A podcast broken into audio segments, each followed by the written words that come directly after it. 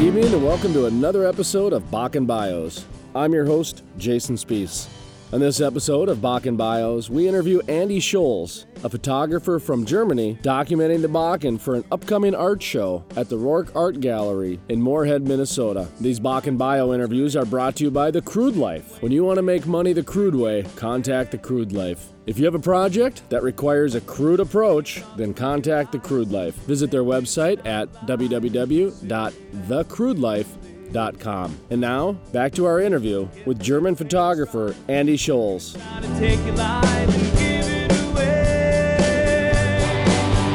I'm from Germany.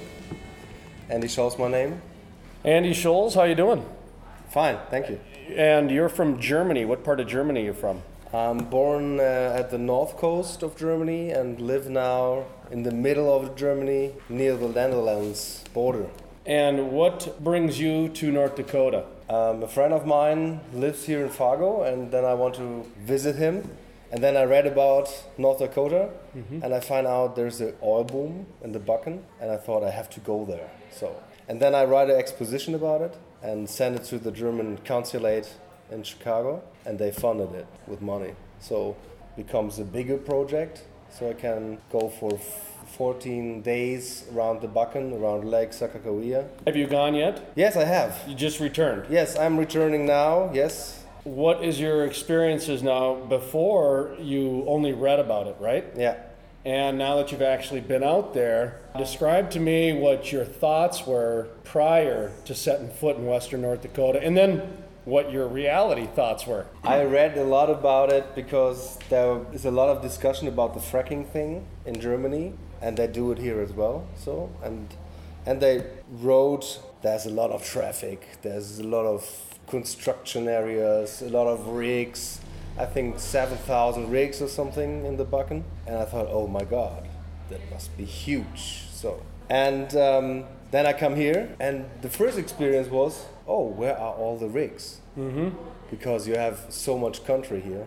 It's so much landscape, so so much horizon everywhere that uh, I have to look for the rigs, and I find, found them. So and there is a lot of construction there where the new roads are building up because they make gravel roads to asphalt roads, and so these parts of uh, of the Bakken are very busy and a lot of traffic. Did and I think uh, the cities are changing. I talk to a lot of people, uh, make interviews about the uh, the Bakken, and uh, talk to people, and they told me that um, there's a lot of changing, and they the, the landscape is changing, and the city is growing up double or triple, and it's crazy. Yeah.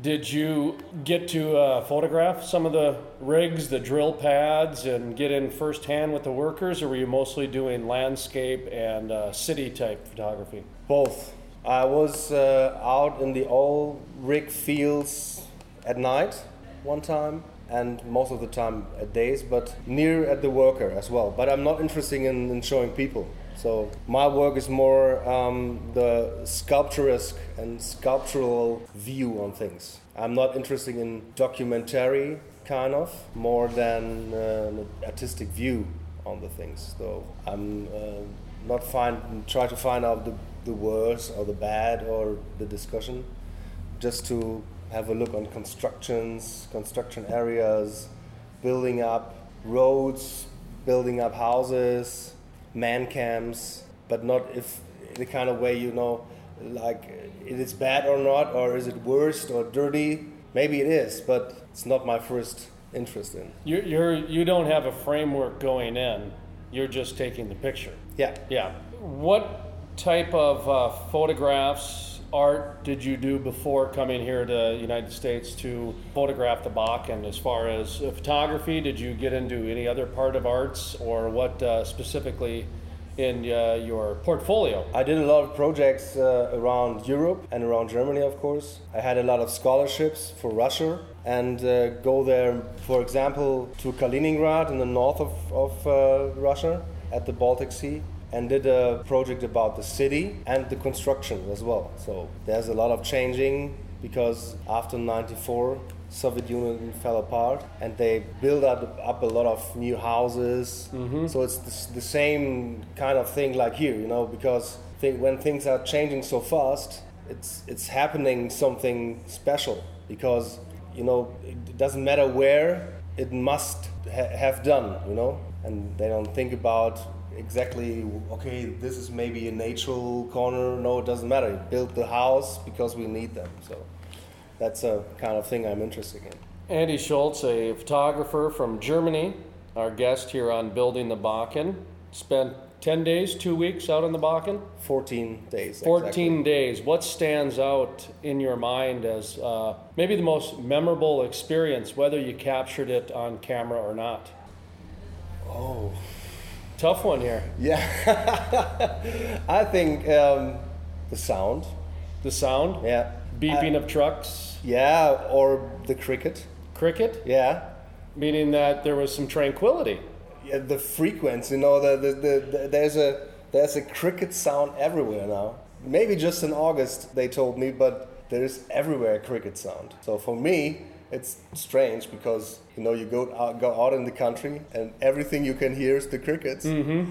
or the wind blowing in your ear and both, and then suddenly a truck drives by. So that is interesting because I thought, oh, I'm out in the nothing. There's no sound, but there is a lot of sound, a lot of noise. And I take some some sound piece as well then with my iPhone and make some interviews and, and, and start to make video because I, I have a digital camera with, with, with uh, which can both video and uh, take pictures. And then this is a new media for me, if you like. So and I will show it in the exhibition as well because that is very for me new to, to have this experience with the sound. So Kind of a multimedia, yeah, bringing in multiple media. yeah, I do a lot of mul- multimedia because in installations, you know, but installations like um, like sculptures in a kind of way, so that I build a, a, a, a cupboard, cupboard, something like that, and then I took the picture inside and put it right in the middle of the room,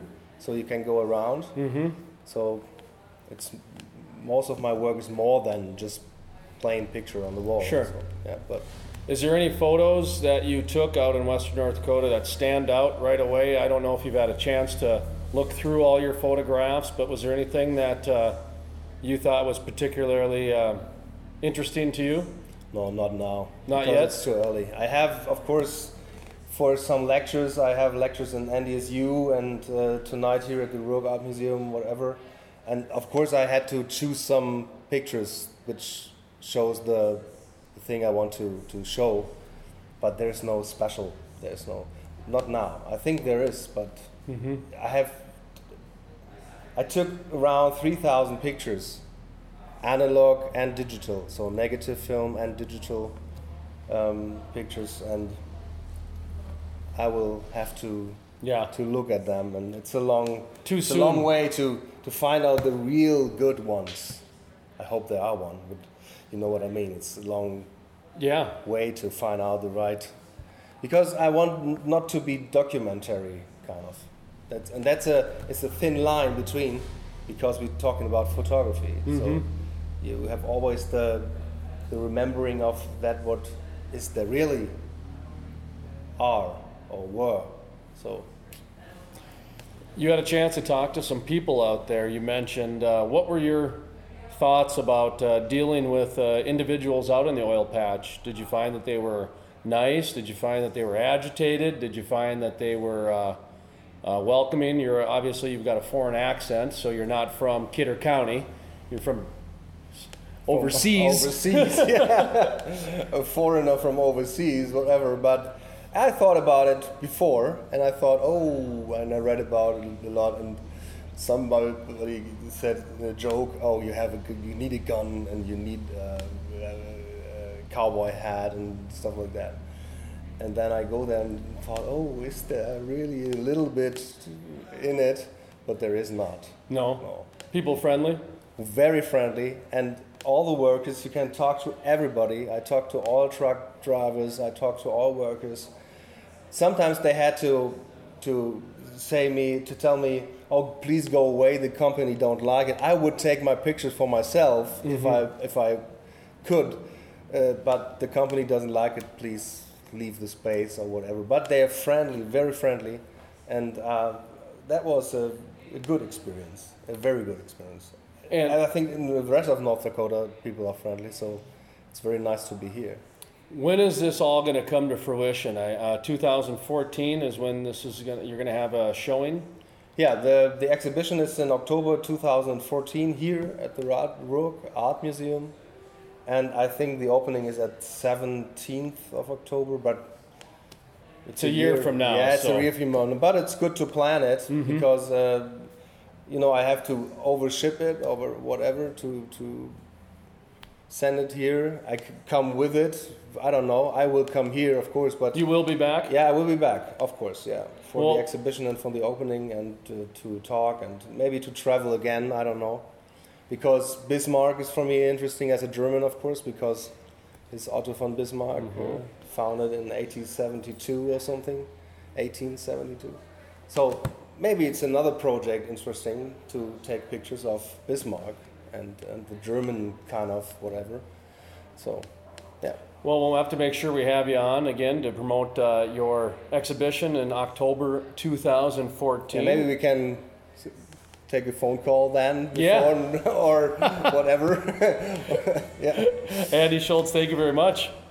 Thank you. And that was German photographer Andy Scholz. To listen to the full length interview or other Bakken bio interviews, visit our website at buildingthebakken.com. Like to remind you, these Bakken bio interviews are brought to you by The Crude Life. When you want to make money the crude way, contact The Crude Life. If you have a project that requires a crude approach, contact The Crude Life. Visit their website at www.thecrudelife.com. Of course, that sponsorship information is linked up at our Building the Bakken website. And that concludes this episode of Bakken Bios. Thank you for listening. I'm your host, Jason Spiess.